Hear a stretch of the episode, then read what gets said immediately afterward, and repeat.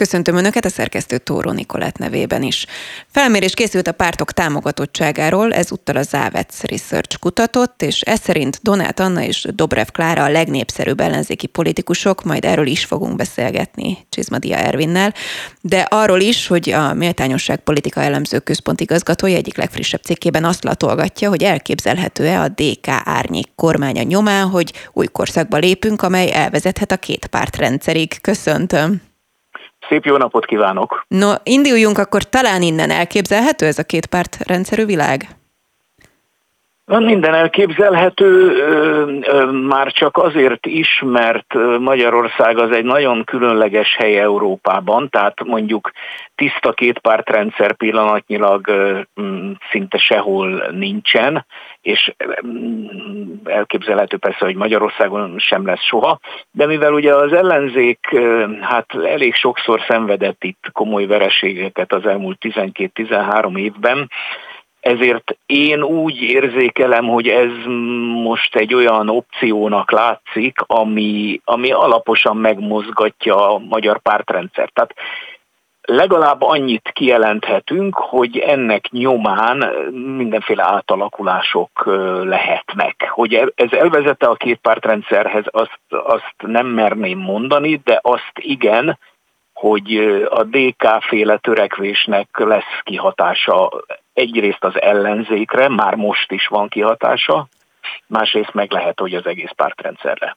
Mit jelent a tiszta két pártrendszer? Mi a tiszta és a nem tiszta? A tiszta két pártrendszer az, amikor kettő párt van egy parlamentben, tehát van egy kormánypárt, meg egy ellenzéki párt.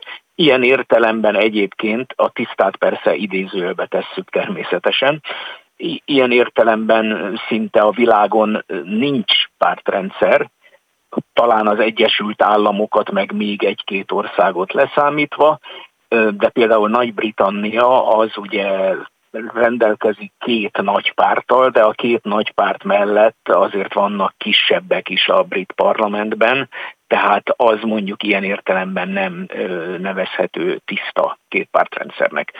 És hadd mondjak egy történelmi példát, mert hogy mi már elég korán belefogtunk a párt alapításba, már ami alatt most Magyarországot értem. Sokat szoktunk beszélni, és most volt ugye március 15-e a magyar reformkorról sokat beszélünk, de nagyon ritkán hozzuk szóba azt, hogy a reformkorban nem csak Petőfi volt, meg nem csak Vörös Marti, meg nagy írók, meg irodalmárok, költők, hanem léteztek pártok, és akkor jött létre Magyarországon lényegében az első két pártrendszer 1846-47-ben, és én, mint politológus egyébként nagyon fontosnak tartom, hogy ezekre a példákra hívjuk föl a figyelmet, mert mert nagyon sok minden ezekből a hagyományokból tovább él ma is, és akkor sem sikerült azt a két pártrendszert egyébként megtartani, mert nagyon gyorsan kiderült, hogy a két párt nem szívleli egymást. Ugyanis a két pártrendszerhez az kell, hogy ez a két párt valami minimális, hogy mondjam, tiszteletet, vagy minimális lojalitást tanúsítson egymás iránt, és már 1846-47-ben sem sikerült, mert beleszólt ebbe a dologba az úgynevezett nemzeti kérdés, magyarán az egyik párt nem tartotta nemzetinek a másikat. Ugye ismerős ez ma? Nézzük akkor a, a két oldalt. A Fidesznek érdeke egyébként egy két pártrendszer, hiszen folyamatosan arról szólnak mondjuk az elemzések az elmúlt, hát több mint mondjuk egy évben a választások óta is, hogy az az érdeke, hogy szétaprózza az ellenzéket, ami azért úgy tűnik, hogy sikerül. Ön hogyan látja? Hát ez egy nagyon változó dolog. Én szeretem folyamatában nézni a politikát, és mondjuk, hogy ha az elmúlt 32 évet nézzük, akkor én azt mondom, hogy a Fidesznek nagyon változó érdekei voltak a riválisait illetően. Én például olvastam olyan Orbán Viktor interjút, igaz, hogy nem magyar nyelven adta, tehát nem Magyarországon jelent meg, hanem külföldön, amelyben valamikor a 90-es évek második felében azt mondta, hogy az lenne a jó, hogyha lenne egy nagy jobboldali párt, meg lenne egy nagy baloldali párt. Tehát ilyen értelemben akkor még ugye az MSP egy erős baloldali párt volt, a Fidesz kezdett fölemelkedni, és akkor úgy érezte Orbán, hogy a kettő így partiban lehet egymással, és távlatilag ez lehet esetleg a magyar politikának a, a, a célja. Na de aztán ugye a későbbiekben sok minden változott, ugye hallgatók is talán emlékeznek, hogy a 2000-es évek közepén ugye bejött a magyar politikába a Jobbik, bejött az LMP, aztán utána 2010 után megjelent a DK, és aztán megjelent a párbeszéd, egy csomó kisebb párt, és ettől kezdve valóban az a, az a korai képlet, amit említettem, tehát hogy legyen egy nagy baloldali, meg egy nagy jobboldali párt, az lekerült a napirendről, és most valószínűleg az inkább a Fidesz érdeke, hogy, a, hogy az ellenzék, hát hogy mondjam, megmaradjon ebben a szét, aprózott, szétmorzsolódott állapotában. Akkor nézzük a másik oldalt, hogy mi a DK-nak az érdeke, hiszen azt egyébként egyik közvéleménykutató sem cáfolja, hogy valóban a DK a legerősebb ellenzéki párt. Hát a, a, a DK szerintem helyes következtetést vont le akkor a maga szempontjából. Most gondoljunk vissza arra, csak hogy idézzük fel a 2022 áprilisi választások előtti időszakot, amikor Márkizaj Péter ugye miniszterelnök jelölt lett. Mi történt akkor tulajdonképpen az ellenzék tér felén? Jó néhány ellenzéki párt vagy immelámmal vett részt Márkizaj Péter kampányában, vagy teljesen látványosan kivonult abból. Például a DK abból kivonult, és nyilvánvalóan ő ezzel szinte már a választások előtt azt, hogy mondjam, kommunikálta kifelé, hogy Márkizaj Péterrel nem nagyon lesz sikeres az ellenzék. És nem is lett sikeres, tehát ebből fakadóan a DK szempontjából azt én egy logikus lépésnek tartom, hogy ők valami mást akarnak csinálni, és úgy gondolják, hogy ennek a másnak ők kerülnek a, kerülnek a középpontjába. Hát itt ugye nyilván azt minden hallgató tudja, vagy gondolja, hogy, hogy a DK egymagában biztosan nem fogja tudni legyőzni a Fideszt, de a politikát szerintem nem úgy érdemes nézni, hogy a mai állapotot vetítjük előre egy-két évvel későbbre, hanem azt mondjuk, hogy ez egy folyamat, tehát ugye ennek látjuk már olyan nyomait, hogy a DK-ba belépnek mindenféle más pártokból emberek, tehát mi van akkor, hogyha ez a folyamat folytatódik, és előbb-utóbb egy jó néhány mai kis egyszázalékos párt ö, azt fogja észlelni, hogy neki lassan nem maradt tagsága, és egy csomó ember a DK-ba találja meg a, a politikai otthonát. Tehát én el tudom azt képzelni, hogy ez a folyamat, amennyiben hát nem lesz valami rendkívüli dolog, akkor megy tovább, és ez a DK szempontjából a, az ellenzéki térfélvezetését jelenti, amiből aztán esetleg mondom távlatilag az is lehet, hogy valóban egy ilyen kétpártrendszer vagy kétpártrendszer közeli állapot jön létre, és ha ez így lenne, akkor megvalósulna az, amit az Orbán Viktor kapcsán említettem, hogy a 90-es években ő egy ilyet akart. Csak hogy bocsánat, még egy mondat, mert nyilván hosszúak a válaszaim. Ez a mondat pedig az, hogy természetesen egy kétpártrendszerhez az kellene, hogy egy minimális tisztelet legyen. Hát tudjuk jól, hogy a DK ugye rendszerváltást akar, és az Orbánizmusnak a leg, hogy mondjam, esküdtebb ellenfele.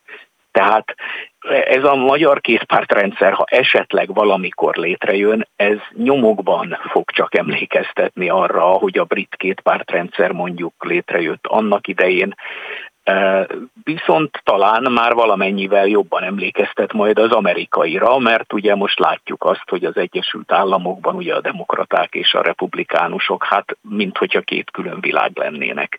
Tehát nagyon megváltozott a világ, és lehet, hogy ha valamikor újra létrejön egy kétpártrendszer, az teljesen más képletet fog mutatni. Az egyik párt az egyik világ képviselője, a másik párt a másik világé. Az eredeti kétpártrendszerek egyáltalán nem ilyenek voltak.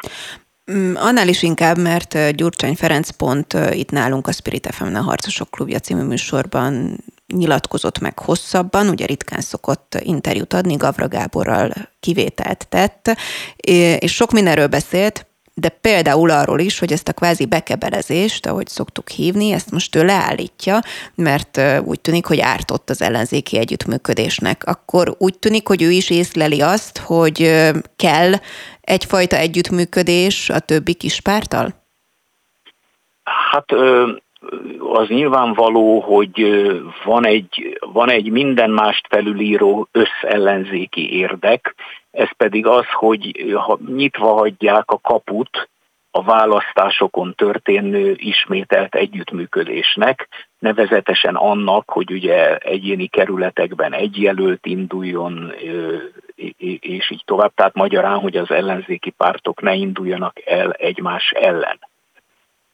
A kérdés ugye az, hogy azok a sérülések, amik itt a választások óta történtek ezekkel a bekebbelező hadműveletekkel, hogy ezek milyen mély nyomot hagytak. Mert hát azért, ha jól figyeltem ebben az ön által is említett interjúban, például azért Gyurcsány Ferenc Karácsony Gergelyt illetően is mondott érdekes mondatokat, és számon kérte rajta azt, hogy nem elég hazafias politikát folytat.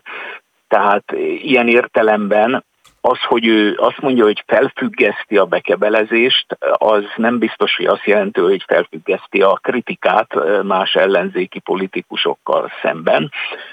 Egyébként nekem az a véleményem, hogy helye van akár ellenzéken belül is kritikáknak, csak, csak itt tényleg ez az elmúlt hát lassan egy év, ez, ez, ez túl, túl sok belső forrongást mutatott, de hát lehet, hogy ennek a forrongásnak a, a szerepe az lesz, hogy, hogy, hogy az ellenzéket hát valamilyen más pályára állítsa át. Hozzáteszem, hogy ezt az elemzők is, és, és az ellenzéki szimpatizánsok is már év, évek hosszú sora óta mondják, hogy most már akkor az ellenzék tényleg megtalálta magát, most már esélye van győzelemre, és akkor mindig az a végeredmény, hogy tulajdonképpen ugyanúgy kétharmad marad, mint, mint korábban volt.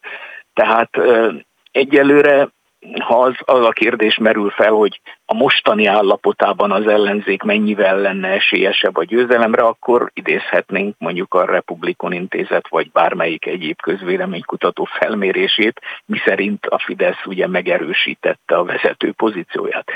Tehát talán még azt is mondhatnánk, hogy sok hű, semmiért, ami itt az elmúlt egy évben történt. Nem tudom, csak azt tudom mondani, hogy a folyamatot, a folyamatnak a dinamikáját érdemes figyelnünk, hogy vajon ez a DK-s művelet, ez, ez, ez egy strukturális átalakítást hoz-e az ellenzéki térfélen, vagy pedig tényleg marad minden a régiben. Mindjárt ígérem, hogy áttérünk arra is, hogy milyen kutatások voltak az elmúlt időszakban, hiszen az Ávec is készített ugye egy friss kutatást, de még van egy ezzel is, azzal is összefüggő kérdésem, hogy mi a helyzet a radikálisokkal. Egyrészt egy esetleges kétpártrendszerbe be tudnak-e ők tagozódni, látja-e a helyüket az ilyen típusú pártoknak, akár külföldi példa alapján. Másrészt egy ilyen környezetben ugye azt látjuk, hogy például a mi hazánk az jelentősen erősödik. Hát a helyzet az ugye, amint próbáltam mondani, hogy ugye tiszta, idézőjelben tiszta kétpártrendszer szinte sehol nincs, tehát tehát a, a, a, mondjuk így a kvázi kétpárt rendszerekben mindenféle egyéb pártok is felbukkannak, így radikális pártok is. Ugye a radikális pártok Európa minden országában jelen vannak, és sok országban növekszik a befolyásuk, ugye a tegnapi finn választásokra utalok, ahol ugye a második helyet szerezték meg a parlamenti választáson, Ugye a radikális pártoknak szerintem van egy, van egy küszöbük, és ez a küszöb pedig a kormányra kerülés. Néhány országban kormányra kerülnek, ha viszont kormányra kerülnek, akkor ott is, főleg Nyugat-Európáról beszélek, ezekben az országokban módosítják a politikai irányvonalukat, elég, hogyha csak a Meloni féle olasz pártra utalok. Magyarországon ugye hát nem tűnik úgy, hogy a mi hazánk belátható időn belül kormányra kerül, de nem is biztos, hogy ez a kérdés, mert most gondoljon bele, hogy Nyugat-Európában a Fideszt minősítik radikális pártnak. Tehát majd, hogy nem a mi hazánkkal együtt emlegetik. Ez egyébként nem biztos, hogy a Fidesz szempontjából egy, egy, egy jó ómen, és hát célszerű is lenne törekednie arra, a kormánypártnak, hogy ezen a képen változtasson, meg olyanokra is gondolhatunk, hogy például az Európai Parlamentben ugye most pillanatilag pártcsaládokon kívüli párt a Fidesz, tehát nem tartozik egyik párt közösségbe sem. Ezek szerintem, hogy mondjam, komoly, komoly hátrányok és pozícióromlások. Tehát visszatérve a, a mi hazánkra azt tudom mondani, hogy, hogy ez a, ez a 8-10 vagy 6 kötőjel 10 százaléknyi támogatottság, ez egy esetben volt ennél magasabb az elmúlt 33 évben, amikor a Jobbik még a régi önmaga volt, tehát itt a 2000-es évek végén, a 2000-es, 2010-es évek első felében, amikor emlékeim szerint a Jobbiknak 18-20 százalékos, vagy még azt is meghaladó támogatottsága volt, de ahhoz egy nagyon radikális mondani való társult, amely mondani valóval viszont mind a nap, mai napig szembesülniük kell, mármint olyan szempontból, hogy a mai Nyugat-Európában még emlékeznek erre a régi jobbikra, és például a mostani jobbiknak a, hogy mondjam, a plafonját az, az jelenti, hogy a mai Európában még mindig nem nagyon akarnak szóba állni velük, mert nem hiszik el róluk, hogy ezt a radikális mi voltukat levetközték. Szóval én szerintem a magyar politikában, ha csak nincs rendkívüli állapot, akkor ez a Fideszen kívüli radikális szféra, ez, ez, ez az a 10%-os tartomány környékén tud elhelyezkedni. Hát ott még nem tartanak, hogyha nézzük szerintem a számokat. Igen, És igen. akkor nézzük a számokat. A Republikon kutatását már ön említette, vagy idézte, ugye ebben az is van, hogy a Dikának több mint kétszer annyi szavazója van, mint például a Momentumnak, aki őket követi. Szóval egyrészt érdekes lehet szerintem az, hogy hogyan látja az egyéb pártoknak a hát kvázi megsemmisülését, leszakadását, egyre többet beszélnek arról, hogy szinte mérhetetlen, például mondjuk akár az MSP is, és akkor ide behozom még gyorsan a Nézőpont intézet kutatását is, és majd beszélünk külön arról, amit az Ávec készített, hogy ők ugye azt mondják, hogy háromnegyedes többséggel győzne egy most vasárnapi választáson a Fidesz, ez egy április harmadikai friss kutatás szintén. Hát ugye a helyzet az az, hogy én megkülönböztetném egymástól azt, hogy bizonyos pártok azért vannak gyenge állapotban, mert, mert nincs mondani valójuk, vagy pedig azért vannak gyenge állapotban, mert nekik sincs mondani valójuk, de, de nem is akarnak, hogy mondjam, elhamarkodottan megint bombasztikus szövegekkel előállni. Itt, itt szerintem egy fontos kérdéshez érkezünk, és ez a kérdés pedig az, hogy az, hogy egy országban egy párt ekkora túlhatalomra tesz szert, és amit most ön idézett, hogy hova tovább már háromnegyedes túlhatalma is lehet majd egy esetleges választáson, ez mindenképpen egy olyan, olyan gondolati kihívás, ami, amit, amit szerintem bizonyos pártok, hogy mondjam, le fognak előbb-utóbb reagálni.